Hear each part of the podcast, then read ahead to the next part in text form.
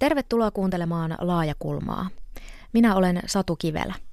Tänään puhumme muuttuvasta vanhemmuudesta ja erilaisista kasvatusideologioista. Mietimme myös, millainen vaikutus yhteiskunnan kehityksellä on vanhemmuuteen. Laajakulmassa ovat vieraina journalistit Elina Grundström, Seppo Simola ja Tapani Ruokanen. Voit keskustella ohjelman aiheesta myös sosiaalisessa mediassa tunnisteella Laajakulma.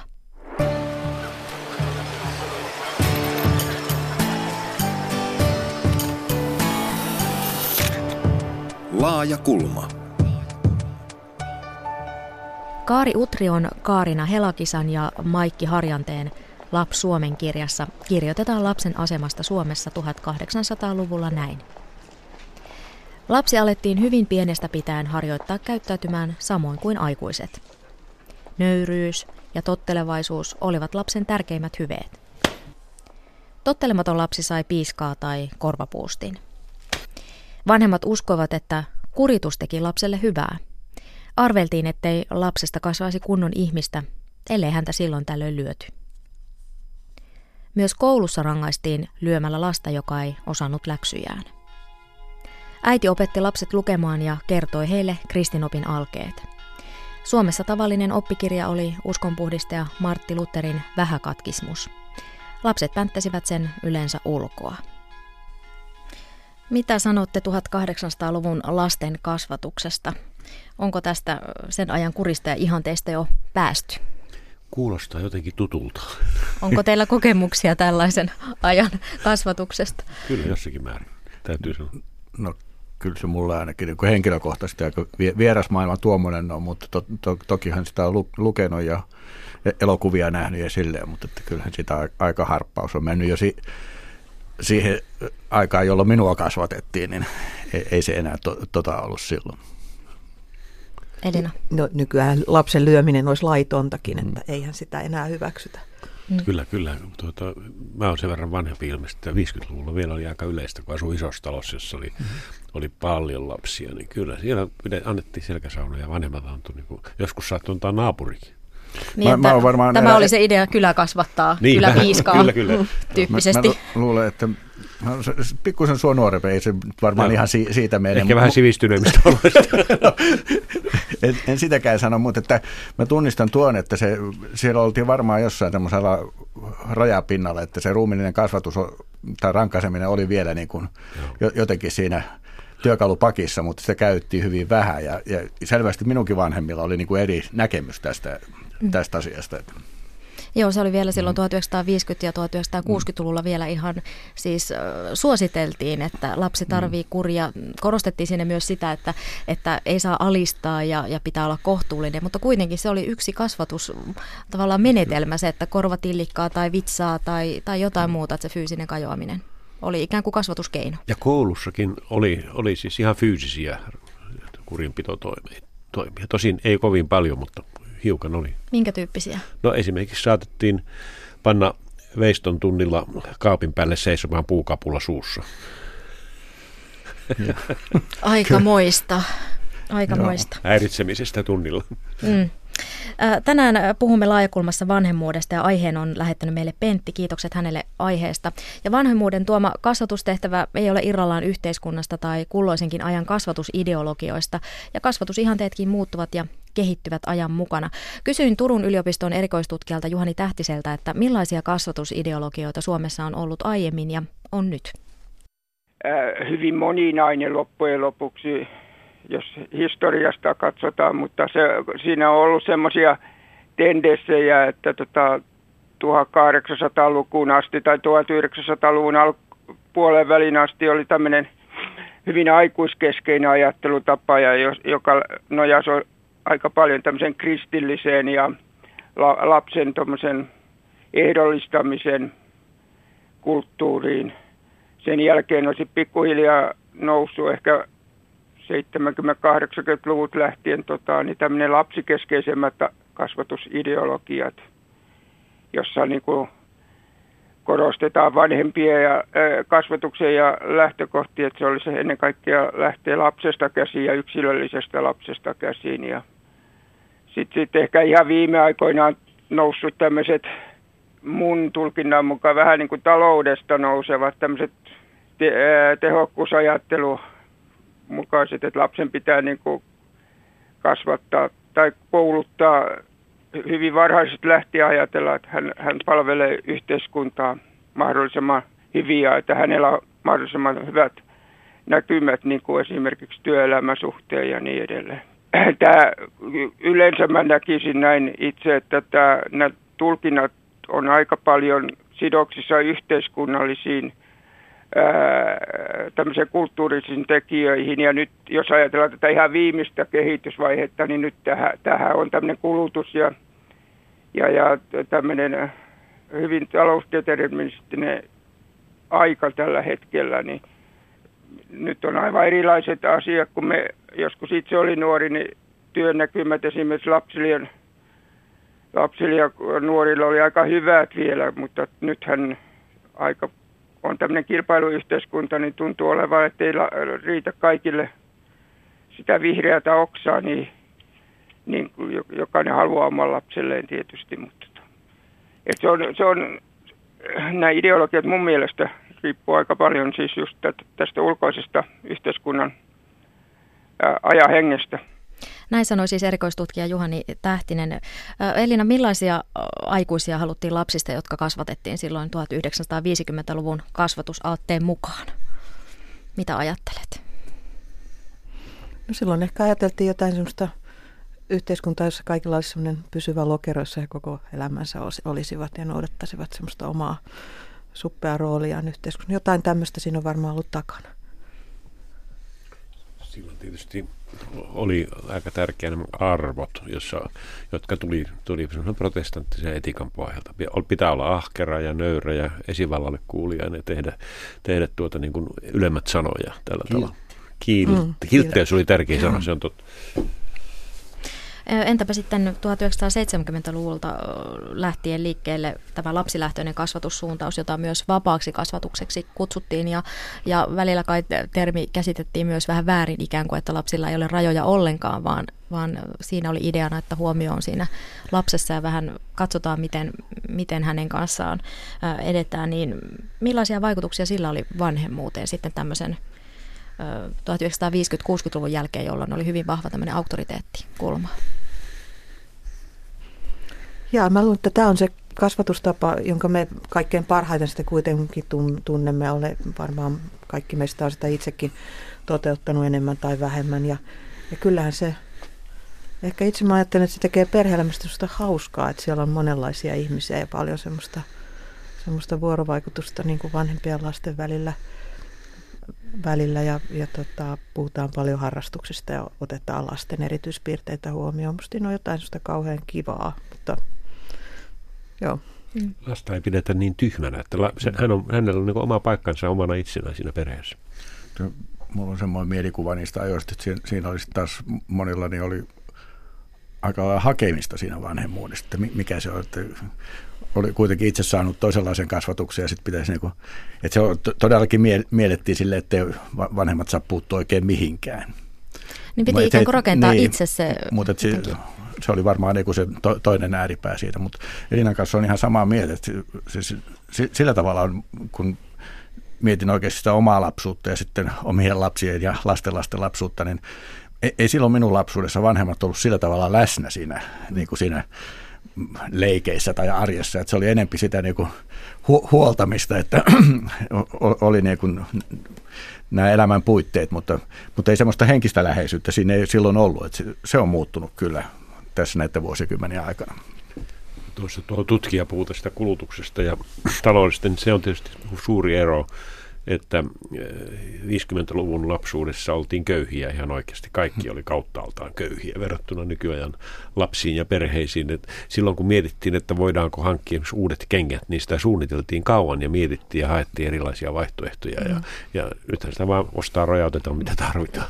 Mm. Ei, ei tietysti kaikki tätä tänä päivänäkään saa, mutta, mutta keskimäärin. Hmm. Juhani Tähtinen puhui äsken myös tästä tehokkuusajattelusta ja monessa Aasian maassa jo pikkulapsia koulutaan sillä silmällä, että heistä tulisi tulevaisuuden menestyjiä, niin onko tämä sitten tavallaan paluta siihen aikaan, jolloin lapsi oli sellainen epätäydellinen aikuinen ja, ja voiko Suomessakin vanhemmuus muuttua sitten suorittamiseksi ja semmoiseksi huippumenestyjän valmentamiseksi, että hyvin varhaisesta vaiheesta jo lähdetään luomaan lapsesta menestyjää. Joo, minua vähän suorastaan kauhistuttu tuo ajatus, kun rupesin miettimään, että onko se Suomessakin mennyt tähän. Ää, vierailin Kiinassa, kun tyttäreni oli siellä opiskelemassa ja puhuttiin sitten paljon hänen opiskelukavereista ja hän kertoi, että siellä Kiinassa nuorilla ihmisillä on todella rankkaa, että kun muutamat heistä osa, pieni osa pääsee yliopistoon ja saa sitten hyviä ammatteja ja sitten se loppuosa joutuu näihin hikipajoihin, josta mekin tiedetään, että siellä on todella huonot työolot, että se on niin, kuin niin iso ero. Ja, ja tota, rupesin miettimään, että pitäisiköhän toi ajatus paikkansa, että Suomessakin on syntymässä tämmöinen jako yhteiskunnassa, että toisille on hyviä ammatteja, sitten tiedetään, että, että tota, nämä esimerkiksi palvelualan ammattitehtävät rupeaa olemaan sen he, verran heikosti palkattu, että, että meillä on syntymässä tämmöistä ajattelua.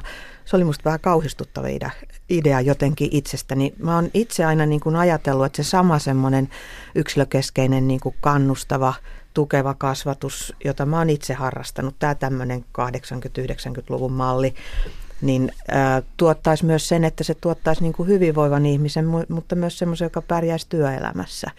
Että en pidä kauhean hyvänä sitä, että tulisi tilalle tämmöinen kauhean työelämäsuuntautunut uudenlainen malli. Mm.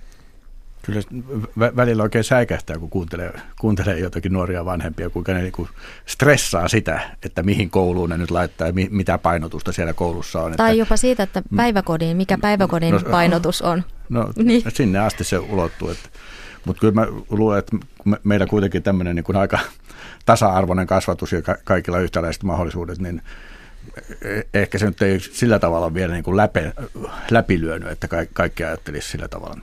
Niin, se on, siis vanhemmat alkavat jo suunnitella lapsensa uraa ennen syntymää ja se on tietysti vähän huolestuttavaa, koska kyllä elämälläkin pitäisi jättää pikkusen mm. varaa kehittyä ja ottaa yllättäviäkin suuntia tarpeen mukaan, mutta Tämä, tämä varmasti se, mä luulen, että se on, se on tehokkuusajattelu, mutta se on myöskin sitä taist, olemassaolon taistelua tänään. Se on nimenomaan taistelua koulutuksesta aika pitkälle. Mutta mä noista harrastuksista, mä en sitä kuittaa, että niitä nyt hankittaisiin sitä varten, että, mm.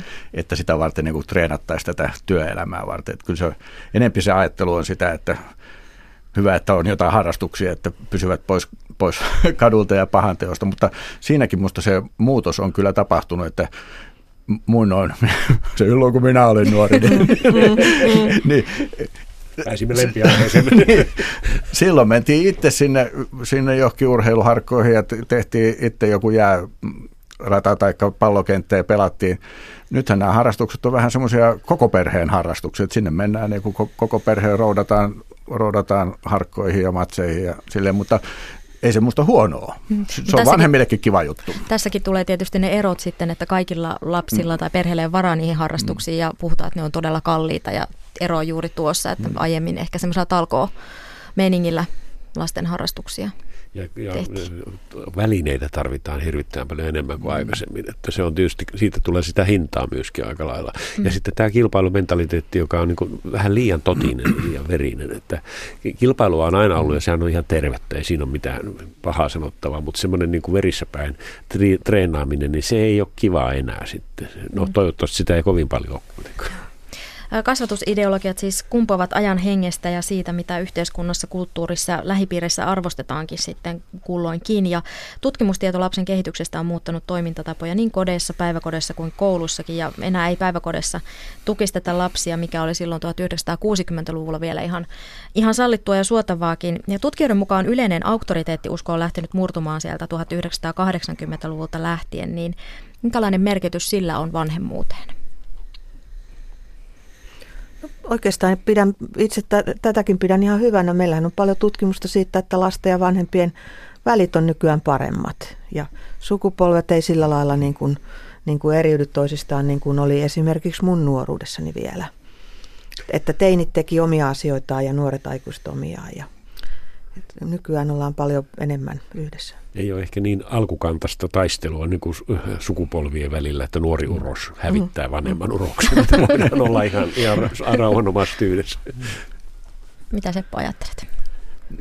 Ajattelen myös, että se on niin kuin periaatteessa hyvää kehitystä se, että tämmöinen auktoriteettiusko, niin ei se, ei se niin kuin loppuun asti on hyvä, että silloin ei tapahdu kehitystä, jos aina vaan totellaan.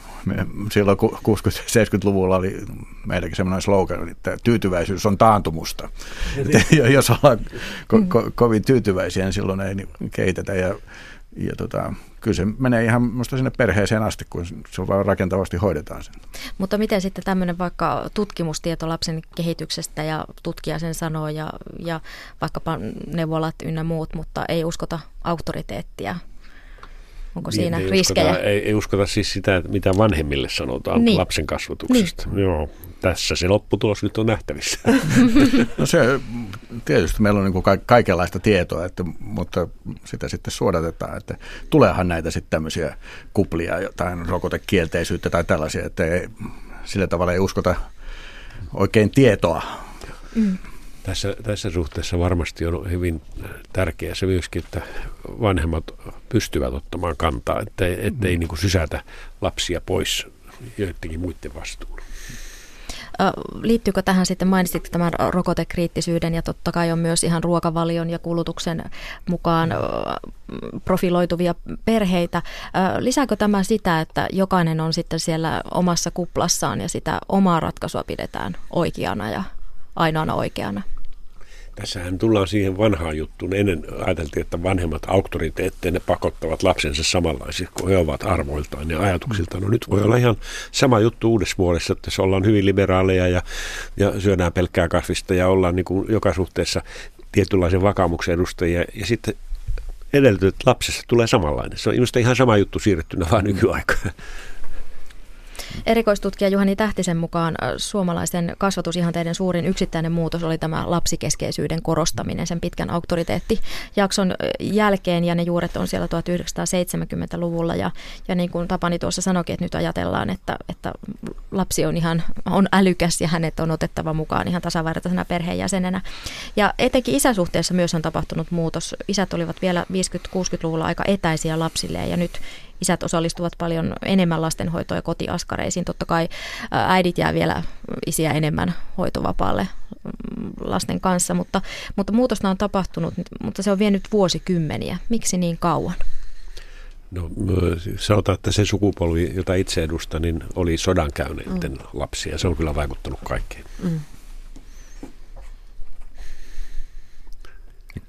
Kyllähän se silloin, silloin oli vielä niin kuin normaali järjestys se, että isä tuo sen toimeentulon ja käy töissä ja, ja äiti hoitaa sitten sen perheen.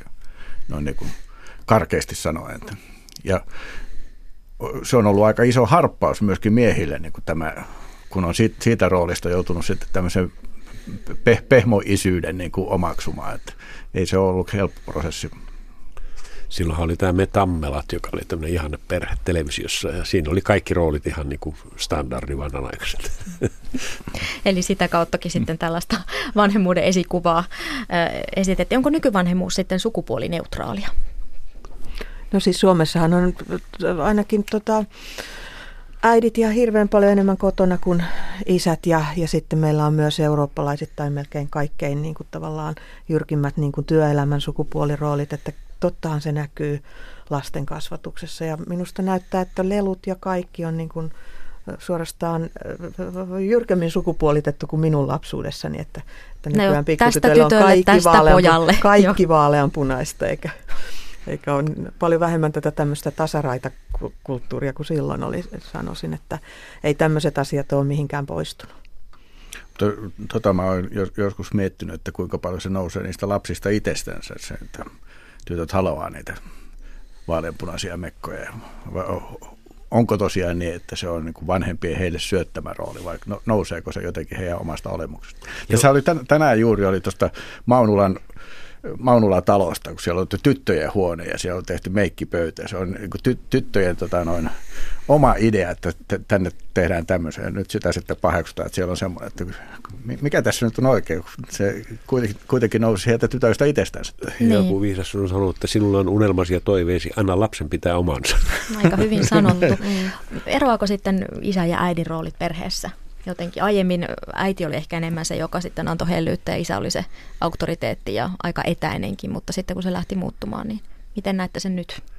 Aivan varmasti nämä roolit on muuttuneet, mutta mm. yksi suurin, ehkä kaikkein tärkein tekijä on se, että vaikka on totta, mitä Elina äsken sanoi, mutta kuitenkin naisten työssäkäyminen kodin ulkopuolella on mm. lisääntynyt dramaattisesti. Että lähes kaikki äidit käyvät kuitenkin töissä, ainakin jo osan aikaa. Mm. Osahan jää kotiin joksikin aikaa. Niin ja siis kyllähän isät on, siis ajankäyttötutkimusten mukaan käsittääkseni isät vaan on koko ajan enemmän lastensa kanssa, että, että, se voi sitten olla, että ne, ne roolit ovat jäljellä perheessä, mutta että tätä yhteisöllä on kuitenkin. Kyllä mä luulen, että tuossa, tuossa on niin kuin aika iso muutos tapahtunut nimenomaan tämmöisessä niin kuin läheisyydessä ja hellyydessä sen osoittamisessa. Että kyllä se niin kuin minun vanhempien ikäluokassa vielä oli, niin kuin se mies oli se, joka ei niin kuin paljon niin kuin kliseisesti sanotaan puhunut eikä pussannut, mutta mm. se meidän sukupolvella on jo muuttunut, saatika sitten niin kuin seuraavalla sukupolvella, niin mm. se on ihan toisenlaista. Kyllä, kyllä. Ja, niin, no vaan. Ja, ja tuota, siihen sanottiin, että mies ei koskaan puhu eikä pussaa, sehän oli se mm. vanha sanonta, ja onhan se muuttunut ihan totaalisesti. Mm. Ja myöskin se mies ei itke, se, mm. sekin oli vielä. Se, mitä niin opetettiin lapsille myös. Niin, mm. kyllä, kyllä se poikalapsille se oli aika, aika tarkkaa, että mies ei itke. Ja nykyään on myös se, että vaikka erottaisi, niin tämä, tämä, tämä poissa oleva puoliso, joka on yleensä isä, on myös aika paljon lasten kanssa yhä edelleen. Joskus 70-luvulla tämä oli vielä toisin, että se mm. eronnut puoliso saattoi hävitä sitä kokonaan. Mm. Jopa niin, että joskus olen kuullut ero, eronneiden lapsen sanovan, että itse asiassa me saimme isän takaisin, koska nyt hän on meidän kanssa varmasti tiettynä loma Ja jossain vaiheessa ajateltiin myös niin tästä hellyydestä, kun tuli mm. puhetta, että, että ikään kuin liika, että lasta voisi sylitellä ja helliä liikaa, silloin kun ei ollut vielä tietoa siitä, mm. että miten, miten paljon lapsi tarvitsee kosketusta ja hellyyttä ja huomiota. Tätähän on, on tutkittu ja se on oikeastaan aika järkyttävää, että kuinka tärkeää on se, että jo alkaen katsekontaktista lapseen, että on tämä kontakti. Ja jos, jos tuota, sitä ei ole, niin lapsi ei kerta kaikkiaan kehitty. Siitä tulee ihan hermokimppu. Niin se lapsi kehittyy siinä vuorovaikutuksessa vanhempansa kanssa. Jo pitkään Suomessa on ollut kasvatustrendinä turvalliseen kiintymyssuhteeseen ja hyvään varhaiseen vuorovaikutukseen perustuva vanhemmuus. Ja Helsingin yliopiston sosiologin Ella Siivosen mielestä julkinen keskustelu vanhemmuudesta on suorastaan juuttunut näihin painotuksiin. Ja Siivosen mukaan lapsen varhaisvuosien korostaminen voi johtaa äärimmäisyyksiin, että jos ajatellaan, että se vanhempi on vain se ainoa, joka, joka, joka ikään kuin kelpaa että tätä tarvisi monipuolistaa tätä keskustelua. Mutta vanhempi on ratkaisevassa asemassa ja yhteiskunnan rooli on pieni, näin sanoo sosiologi Ella Sihvonen. Kyllä, juuri näin. Eli, eli tota, mun, tulkinta, mun tulkinta on ehdottomasti ju, juuri tämä, että, että se on, mä oon tarkastellut väitöskirjassani tämmöisiä sekä julkisin varoin että, että järjestöjen järjestämiä tota, niin, hankkeita 2000-2010-luvulla. Ja kyllä se niin kuin, tavallaan se tota, niin kuin, hyvinvointivaltion tai valtion osuus ja jotenkin semmoinen panostus, niin sitä yritetään vaan koko ajan pienentää ja pienentää, että se on nimenomaan se vanhempa ja vanhempien, vanhempien vastuu, jota, jota niin kuin painotetaan ja, ja tota, jotenkin siitä puuttuu semmoinen yhteiskunnallinen näkökulma kokonaan tällä hetkellä. Kyllä se varmaan liittyy meidän hyvinvointivaltion muutokseen tällä hetkellä niin kuin tämmöisessä laajemmassa mittakaavassa. Tämä liitän sen siihen keskusteluun. Eli, eli tota niin, halutaan vastuuttaa enemmän, enemmän yksilöitä ja, ja perheitä ja, ja vähemmän sitten yhteiskunnan muita instituutioita. Ja tämähän sitten näkyy totta kai sitä kautta sitten, että yhteiskunnan tarjoamat palvelut esimerkiksi lapsiperheen osalta heikkenee tai poistuu kokonaan. No näin se on ainakin tällä hetkellä näkynyt, kyllä. Lamavuosina 1990-luvun alussa ja 2010-luvulla lapsiperheiltä on, on leikattu palveluista ynnä muista. Minkälaisia ajatuksia herätti? Tässähän on sellainen heiluriliike, että 70-luvullahan joku DDR-alainen kasvatus ihan ne oli semmoinen, että pannaan lapset laitoksiin ja laitokset kasvattaa ne. Se oli niin se äärimmäinen juttu. Nyt ollaan taas siinä vähän se toisessa, että lapset ikään kuin palaa taas vähän kotiin. Ja, ja tuota, en mä tätä pitäisi nyt niin kauhean huolestuttavana ainakaan vielä, koska peruspalvelut pelaavat kuitenkin. Mutta on siinä semmoinen jännä ilmiö, kun lukee esimerkiksi media, mediassa käytävää keskustelua kasvatuksesta, niin, niin toisinaan on, on kyllä niin, että ei sinä oikeastaan niin tarjota mitään apua ja neuvoa vanhemmille, vaan se on semmoista poliittista keskustelua, että tämä on kasvattajan vastuu, että ei koulun tarvitse sitä ja tätä ja tota, opettaa, vaan se on vanhempien vastuulla tai, tai jotain tämän tyyppistä. Hmm. Kyllä, tietysti on niin se, semmoisia asioita, mitä ei voikaan siirtää mihinkään koulun tai päiväkodin mm. tehtäväksi. Ei, ei tämmöistä niin kuin tunnekasvatusta ja semmoista. Eihän siellä voi semmoisia kiintymyssuhteita syntyä, mikä on niin kuin terveen ihmisen kasvulle välttämätöntä. Mutta mä ajattelisin silleen, että se, kyllä me paljon enempi tarvittaisiin niin tämmöisiä muunkinlaisia turvaverkkoja kuin, kuin pelkästään tätä yhteiskunnan tukea niille vanhemmille. Että kyllä pienten lasten vanhemmat ja ruuhkavuosina joutuu kyllä tosi koville, että kyllä siinä olisi arvokasta, että siinä olisi sitä turvaverkkoa muita aikuisia, isovanhempia, kummeja, mummeja ja naapureita, jotka voisivat niin osallistua siihen arkeenkin sillä tavalla, että se on, se, se on aika rankkaa siinä ydinperheessä, jos siinä pitää suoriutua kaikesta ihan itse. Ja enemmän tarvittaisiin varmasti ihan käytännön apua kuin niitä hyviä neuvoja ja teorioita. Ja nyt tässä käyttää teidän välttämättömyydestä hyve, että kun on paljon näitä avioeroja ja muita ikäviä juttuja, niin kuitenkin jää näitä ihmissuhteita vähän ylimääräisiä mummoja ja pappoja sinne, niin mm. nämä pitäisi niin kuin virittää käyttöön lapsen näkökulmasta, eikö mm. niin? Ja tämähän on hyvä muistaa, että kun meillä alkoi nämä kodinhoitopalvelut, niin ne oli nimenomaan tarkoitettu lapsiperheille. Ja, ja, se, se, ja, ja nykyään kaikki tämän tyyppinen apu niin kuin on siirretty vanhusväestölle, kun meillä on kasvanut tämä vanhusväestö niin paljon, että, että kyllä tästä on niin kuin jotain aika niin kuin tärkeä osa näistä palveluista hävinnyt lapsiperheiden ulottuvilta. Sosiologi Ella Sihvonen sanoi, että näissä palveluissa nyt ajatellaan, että, että on sitä psykososiaalista tukea, mutta tämä ikään kuin kotiapu, mitä ennen oli, koetaan mm. vanhanaikaisena, mutta lapsiperheessä voi joskus olla ihan tarpeen ne ylimääräiset käsiparit. Mm. No ne on kyllä enempi kuin tarpeen usein. Se riippuu tietysti kuinka paljon siellä niitä pieniä heiluu, mutta, mutta se on se rankkaa silloin, kun käydään työssä ja sitten hoidetaan se perheen arki vielä. Ja, mm. ja, ja, ja tavallaan se sosiaalinen paine on aika kova ja mm. myöskin tietynlainen oikeudenmukaisuus vaatii sitä, että nainen saa luoda uraa samalla lailla kuin mieskin, mm. joka tarkoittaa, että täytyy tehdä siis todella lujasti töitä. Mm-hmm. Mitä ajattelette tästä laatuaika-ajatuksesta, mikä ehkä nyt on vähän hiipunut, mutta jossain vaiheessa oli aika vahvastikin, että, että sitten kun ollaan yhdessä, niin se on sitten laatuaikaa, siihen pitää panostaa lasten kanssa? kyllä mulle on ollut koko ajan tämmöinen aika vieras ajatus. Että kyllä se, Arkiaikaa se, ar, Arki on sitä laatuaikaa. Ja minusta niin vanhemmuus ei, ei pitäisi niin käsittää pelkästään niin tehtävänä. Että se on sitä varten vaan, että niin kuin, lapset kasvaa turvallisesti, vaan kyllähän se on niin kuin vanhemmallekin sitä niin kuin elämää itseänsä ja niin kuin elämän arvokkaimpia asioita, arvokkaimpia hetkiä, että saa elää niiden lasten kanssa sitä, sitä arkea ja ja joskus sitä laatuaikaa, että mennään yhdessä ja, ja tota, te- tehdään jotain kivaa yhdessä. Ja lapsilta voi oppia jopa. Aika paljonkin. Mm. Miten sitten onnistunutta vanhemmuutta mitataan ja kuka sitä mittaa? Tarviiko nyt kaikkea mitata? Hyvä kysymys. onko se nyt semmoinen asia, josta niin kuin sitten jossain vaiheessa voi todeta, että tässä on niin kuin tässä on nyt se palkinto. Että kyllähän se on niin kuin, siitä lähtee, kun niitä lapsia huusholliin tulee, niin sen jälkeen se on sitä vanhemmuutta ihan, ihan siihen vanhuuteen asti, että kyllähän ne on aina niitä, niitä lapsia ja niistä joku huoli aina on, mutta, mutta se on molemmin puolista ja se on sitä elämää. Onnistutaanko me elämässä, kuka onnistuu niin, elämässä. Niin kuulin 90 mummosta, joka soitti vanhojen kodista 60, 60 tyttärelle, että oletko muistanut panna villahousut.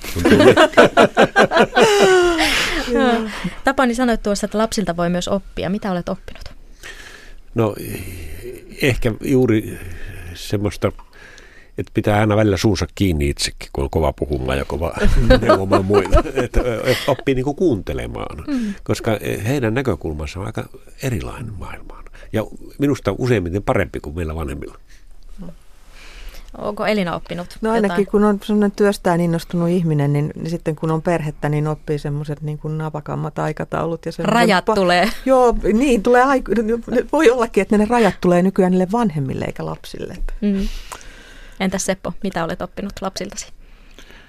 No, va- varmasti hy- hyvin paljon. Se, ei sitä pysty olemaan tolleen erittelemäänkään. Että se, se tämä on elämän oppimista koko ajan niiden kanssa, että, että kyllä siinä oppii, miten, miten ihmisten kanssa ollaan, mikä toimii, mikä ei, mutta, mutta kyllähän tämä, niin kuin tämä uusi sukupolvi, paljon fiksumpiahan ne on niin kuin ihan monissa käytännön asioissakin, tietävät enemmän ja pakkohan niihin on turvautua jossakin IT-asioissa tai muussa, mistä ei ymmärrä enää itse mitään. Niin. niin.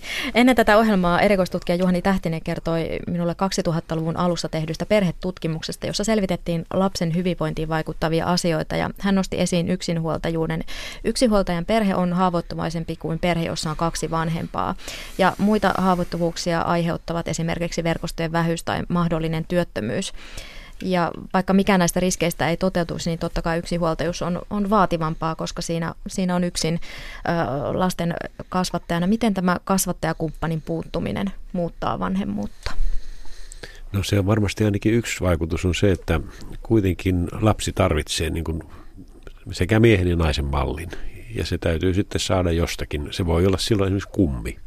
Ja mä sanoisinkin, että kummin merkitystä ehkä ei ole korostettu riittävästi. Ajatellaan, että se on vain tämmöinen, joka antaa, antaa tuota jonkun synttärilahjan niin, tai joululahja tai rahaa, mutta, tuota, mutta jos me puhutaan kasvatuksesta, joka on aika tärkeä sana myöskin, niin se on, se on enemmän ja se on, se on sitä lähellä ja rinnalla olemista ja mallin antamista tietyllä tavalla. Ja yksi alue, millä mä, mitä mä oon miettinyt, että voisiko siihen vaikuttaa kasvatuksella, nämä, tämä someviha ja tämä keskustelukulttuurin puute siellä.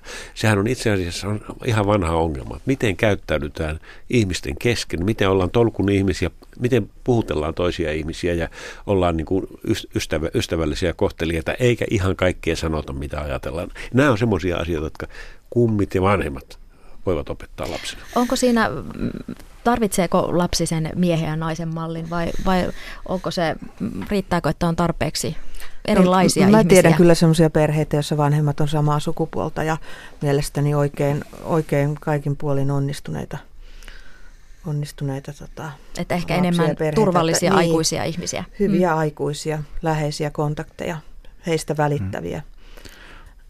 Mm yksinhuoltajaperheetkin on hyvin erilaisia. Että kyllähän se sitten on tosi rankkaa, jos olet ihan yksin, mm. yksin lasten kanssa.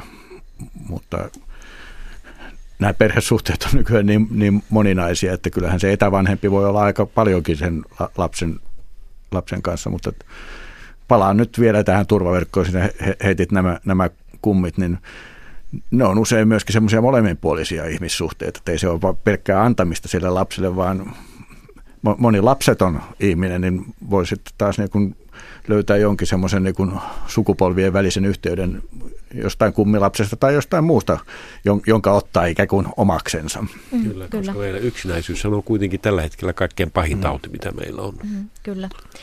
Laajakulmassa keskustelemme vanhemmuudesta ja siitä, millainen vaikutus yhteiskunnalla on vanhemmuuteen. Vieraan ovat journalistit Elina Grundström, Seppo Simola ja Tapani Ruokanen. Kasvatuksen ja kasvamisen riskejä on myös aineellinen niukkuus ja Suomessa on yli 100 000 köyhää lasta. Terveyden ja hyvinvoinnin laitoksen mukaan köyhyys on riski koko perheen kasvulle ja hyvinvoinnille. Lisäksi köyhyys voi aiheuttaa häpeää, ulkopuolisuuden ja osattomuuden tunteita ja toimeentulovaikeudet voivat vaikuttaa vanhempien mielenterveyteen. Juhani Tähtisen mukaan perheen kuin perheen tärkein sisäinen voimavara on lapsen ja vanhemman vuorovaikutus. Niin miten saadaan aikaan hyvä vuorovaikutussuhde ja kuinka sitä pidetään yllä? Ja miten sitten tämän köyhyyden kanssa? Kyllähän köyhyyden kanssa tulee avuksi se, että, että on näitä yhteiskunnan tukemia harrastuksia. Ja esimerkiksi kirjastot on hirveän tärkeä juttu. Se on, ja, ja se on luojan kiitos sellainen, joka on säästynyt vielä näissä kaikissa leikkauksissa. Että, ja jopa laajentunut sen toiminta, että siellä on muitakin harrastuksia kuin lukeminen. Ja, ja tämmöisillä asioilla voidaan kyllä vaikuttaa. Olihan ennen vanhankin, oli, lapsille oli kesäleirejä esimerkiksi. Sellaisilla lapsilla ei ollut mökkiä eikä päässyt mihinkään. Mm, mm. Niin kyllä mullakin tulee mieleen näistä niin kuin näistä tuota köyhyysongelmista, erityisesti harrastukset tällä hetkellä, koska se on myönnettävä, että sen paremmin lapset kuin aikuisetkin, niin heille ei enää ole niitä maatilan touhuja tai palloporukoita kerrostalopihoilla, että, että varsinkin lapset ja nuoret kyllä kaipaa näitä järjestettyjä harrastuksia. Ja niitä on, jon, niitä on enää hyvin vähän jäljellä semmoisia, jotka on helposti saavutettavia ja, ja, ja tota, ilmaisia tai hyvin halpoja, että, että sanoisin vielä melkein, että toisin kuin 70-luvulla, jolloin vielä oli tosi paljon kaikenlaista tämmöistä toimintaa ja, ja tota, pääsi vapaa-oppilaanakin niin kuin moniin paikkoihin, että et nyt tämä niin kuin, homma on muuttunut ja mun käsittääkseni tämä on yksi niin kuin hirveän iso eriarvoisuutta lisäävä tekijä. Ja sitten on tietysti tämmöiset yksinäiset vanhemmat, joilla on jotain omia jaksamista tai mielenterveysongelmia tai, tai työttömyyttä tai muuta, niin eihän he myöskään sitten aina, aina jaksa niin kuin samalla lailla olla lastensa kanssa henkisestikään läsnä. No si- siinäpä se on, onkin juuri, että se yleensä se köyhyys ei ole niin kuin se ainoa ongelma, vaan siihen kasaantuu kaikenlaisia mu- muita ongelmia. Ja, ja sitten vanhemmilla voi olla hyvinkin vähäiset eväät sitten enää sitä lasta viedä eteenpäin. Ja se, se, silloin tuota, helposti sitten peri, periytyy nämä ongelmat myös. Sitten. Köyhyys periytyy, mutta peri, periytyy helposti myöskin mielenterveysongelmat ja päihdeongelmat ja niin edelleen meillä ehkä täytyisi vähän helpottaa myöskin sitä mahdollisuutta saada tämmöinen lapsi, jos ei suorastaan adoptiota, niin, niin kuitenkin tietynlainen suhde. Siinä olin, olin takavuosina aika pitkään tuon pelastakalasten puheenjohtaja ja silloin, vaikka me emme kuulleetkaan luottamushenkilöt niin paljon niitä tarinoita, mutta pikkusen pääsi kurkistamaan siihen todellisuuteen, mitä on siellä kaikkein laitimmaisten ihmisten maailma. Ja, mm. ja se on todella kova maailma, kun jos on mm. vaikka narkkari yksinhuoltajan lapsi, joka on otettu huostaan ties kuinka monta kertaa. Et sitä mä mietin, että miten me Suomeen saataisiin semmoinen verkosto, että olisi todella semmoisia kevyt vanhempia, että mm. ne olisi olla käytettävissä silloin, kun ö, tarvitaan ja olisi joku suhde olemassa tämmöisen yksinäisen perheen tai yksinäisen lapsen ja jonkun turvallisen perheen välillä. Eikö sitä verkostoa voisi rakentaa, kun meillä on muuten niin hyvät nämä verkostot. Kyllä niitä jonkin verran on tämmöisiä, mm. tämmöisiä tukiperheitä, jotka ottaa ne lapset sitten kerran kuussa viikonlopuksi täyden. Juuri näitä, mm. joo. Miten sitten ennaltaehkäisy, se on yleensä se, mistä myös ensimmäisenä säästetään, kun tehdään yhteiskunnallisia päätöksiä. Niin ja tosiaan nämä tämmöiset niin kuin konkreettiset kodin, kodinhoidossa auttamiset. Ja sitten ylipäänsä tämä, ehkä mä itse vielä korostaisin sitä, että kun yhteiskunnallinen eriarvoisuus lisääntyy ja voimistuu, niin, niin, niin ei niitä niin kuin lapsia voida sillä lailla niin kuin ihan vaan erillisenä ilmiönä hoitaa. Että meidän pitäisi pitää huolta koko mm. tästä niin kuin yhteiskunnasta ja, ja niin kuin myös aikuisten hyvinvoinnista. Ja myöskin käyttää tämmöistä verkostoitumista ja vapaaehtoistyötä ja keskinäistä yhteydenpitoa ja avunantoa, että ja minusta me ollaan joka tapauksessa sivut, sivut, sivuttamassa sitä vaihetta, jolloin kaikki apu tulee viranomaisilta. Se on ihan väistämättä ohi. Me, se on menneisyyttä. Ja siis semmoinen niin lukittu hyvinvointivaltiomalli. Mutta sen sijaan nämä niin tuen painottaminen sinne, missä se aivan oikeasti on on tarpeen ja välttämätöntä, ja toisaalta ihmisten vapaaehtoisuuteen perustuvaa yhteydenpitoa ja rakentaminen. Meillä on valtavat määrät ihmisiä, jotka tarvitsisivat kontaktia esimerkiksi lapseen, mm-hmm. ja, ja tuota eivät mm-hmm. saa mistään. Ja taas on paljon lapsia, jotka tarvitsisivat aikuisen kontaktia. Mm-hmm. Moni asia yhteiskunnassamme on polarisoitunut ja niin on myös vanhemmuus. Näin kertoo Jyväskylän yliopiston kasvatustieteiden professori Maria-Liisa Laakso. Tämä meidän kaunis ajatus siitä, että, että meidän varhaiskasvatus ja, ja perus, peruskoulu pystyisi tasaamaan, tasaamaan näitä, näitä eroja, mitä, mitä perheiden välillä on, niin, niin sehän nyt on todettu, että, että näin se ei, ei mene, että, että varmasti meillä on aina niitä tarinoita, että joidenkin lasten kohdalla ja joidenkin nuorten kohdalla, että he, he kertovat, että se mistä se selviäminen tuli, oli siitä, että koulussa minun uskottiin tai päiväkodissa oli ne turvalliset aikuiset, jotka, jotka, jotka välitti ja jo, jotka arvosti ja näki, näki minusta olevan hyvän ja sen, sen avulla jaksoin, että, mutta että semmoisena niin koko instituution tasoisena asiana, että, että koulu, koulu tai päivä varhaiskasvatus pystyisi näitä eroja, eroja kuromaan umpeen, niin näinhän nämä nyt osoittaa, että itse asiassa niin kuin päinvastoin, että meidän oppimistuloksiin niin kuin yhä enemmän näyttäisi vaikuttavan meidän lasten sekä asenteisiin että menestykseen, niin näyttäisi yhä enemmän vaikuttavan kotiympäristöön liittyvät tekijät.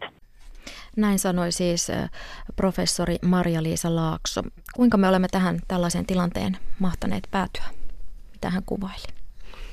Joo, semmoista tässä mietin, että, että ainakin nyt meidän pitäisi eteenpäin miettiä että meidän yhteiskunta aika vakavasti siltä kannalta, että kun meillä tämä vanhusväestö kasvaa niin paljon, on myös äänestäjinä hirveän voimakas ryhmä ja on myös perinteisesti ollut paljon mukana politiikassa, niin niin, niin tota, sieltä toivoisin semmoista viisausta, että se, se saisi sitten kuitenkin olla tämmöisten niin kuin yhteiskunnan, yhteiskunnan niin kuin toimia ja rahoituksen painopiste saisi olla siellä lapsissa ja nuorissa, ettei tule näitä ilmiöitä, että samaan aikaan leikataan ammattikoulutuksesta ja puhutaan ihan vakavissaan, että eläkeindeksejä vahvistetaan ja, ja tota, tähän suuntaan, että, että, että, se, että se hoiva – painottuisi kuitenkin ehkä enemmän siihen niin kuin tulevaan sukupolveen niin tärkeää kuin tietysti semmoisten heikossa olevien vanhusten hoitaminen onkin. Kyllä se näin, näin juuri on, niin kuin Elina sanoi, olen täysin samaa mieltä siinä, että tulevaisuuteen täytyy katsoa, eikä menneisyyteen. Ja, ja siitä nimenomaan tässä on kysymys myöskin, miten, miten sijoitetaan rahoja. Ja, ja on hyvä, kun sanoit, että kaivattaisiin viisaita vanhempia ja vanhuksia. Ja, ja mm. näinhän se mm. juuri on. Nyt meillä on ensimmäistä kertaa aivan oikeasti semmoinenkin mahdollisuus, että nyt elävä nuori sukupolvi ei pääsekään ikään kuin eteenpäin enää siinä mm. kehityksessä parempaan yhteiskuntaan ja parempaan elämään, niin kuin me aina olemme Suomessa ajatelleet. Ja tämä täytyy muuttaa. Täytyy tehdä mahdollisuus mennä vielä parempaan kuin missä ollaan nyt. Mm. Voidaanko näitä kaikkia ongelmia sitten ratkaista silleen niin kuin jo, jollain budjettipanostuksella en, en oikein usko, vaikka, vaikka onkin ihan samaa mieltä, että, että päätöksessä pitäisi sinne, sinne tuota, myöskin pureutua. No mä taas vähän niin kuin perään kuulutan tämmöistä kansalaisyhteiskuntaa ja sitä resurssia, mikä me, meillä on niin kuin, ikään kuin vapaana. Että nythän meillä on su, suuret ikäluokat oikein verevässä kunnossa ju, juuri siirtyneet eläkkeelle. Että mm.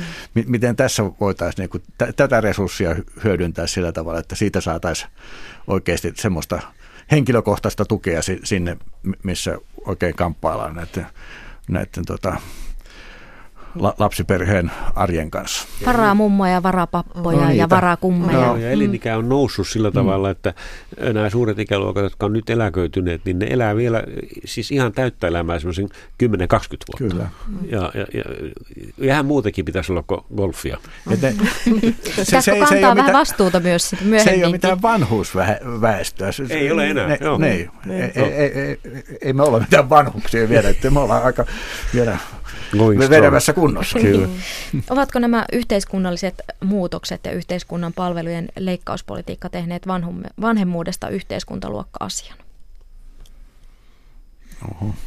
Niin kuin se joskus se aiemmin ehkä saattoi olla. Kysymyksiä, kysymyksiä, jotka tietysti on niin kuin, niihin olisi niin helppo sanoa suoraan, että on tai näin, mutta me yritän aina vähän problematisoida, että tuota, toisaalta täytyy aina muistaa myöskin se, että, että ei meillä koskaan ole ollut niin hyviä palveluita kuin meillä nyt on.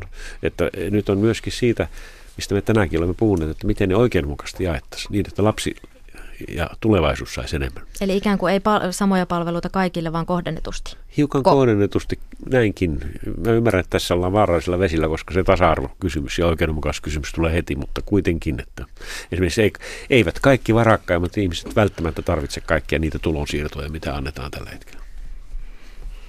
Niin, opettaja ystäväni kertoi, että esimerkiksi yhdellä suomalaisella paikkakunnalla on aivan valtava ero koulujen välillä siinä, että kuinka monet lapset käy soittotunnilla. Että on sellaisia kouluja, joissa ei kukaan lapsi käy soittotunneilla. Et, et, kyllähän tämä kertoo. Mielestäni silloin 70-luvulla se ei ollut ollenkaan näin paljon kiinni alueesta, jossa asuu. Mm. On meillä se, semmoistakin termiä käytetään kuin tämmöinen positiivinen diskriminointi, joka tarkoittaa sitä, että se, se, semmoisille alueille, jossa niin kuin keskimäärin vähän, vähän menee huonommin, niin tota, sinne panostetaan enemmän. Sitä ei nyt kovin paljon ole tehty, mutta se, se olisi varmaan niin kuin yksi semmoinen keino, että pistetään siellä tätä in, infrastruktuuria, henkistäkin infrastruktuuria kuntoon paremmin kuin ni, niillä alueilla, joissa tota, vähän paremmin menee Niin, tuossa tulisi ikään kuin toimintatapanikin sanoa, mm. että, että apua sinne, missä sitä missä sitä tarvitaan. Laajakulmassa olemme keskustelleet vanhemmuudesta Elina Grunströmin, Seppo Simola ja Tapani Ruokasen kanssa. Vielä tähän loppuun, että millaista oppia otitte vanhempienne antamasta mallista, kun teistä itsestänne tuli vanhempia vai pitikö toimia ihan täysin toisin? Mä, mä en oikein en ole sillä tavalla niin kuin analysoinut tätä omalta kohdalta. Että Nyt on hyvä hetki.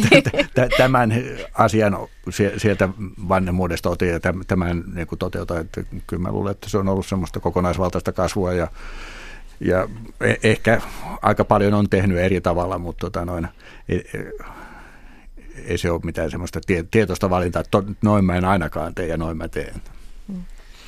Mä joskus oikein mietin, että se on suorastaan vähän koomista, kuinka samalla reseptillä sitä menee. Mm. Että paljon tämmöistä, sen, sen tyyppistä vuorovaikutusta, kun on itsellä ollut, että lasta kiitetään ja kannustetaan. Mm. Sitten samoja harrastuksiakin tulee tarjottua, että partio ja musiikki.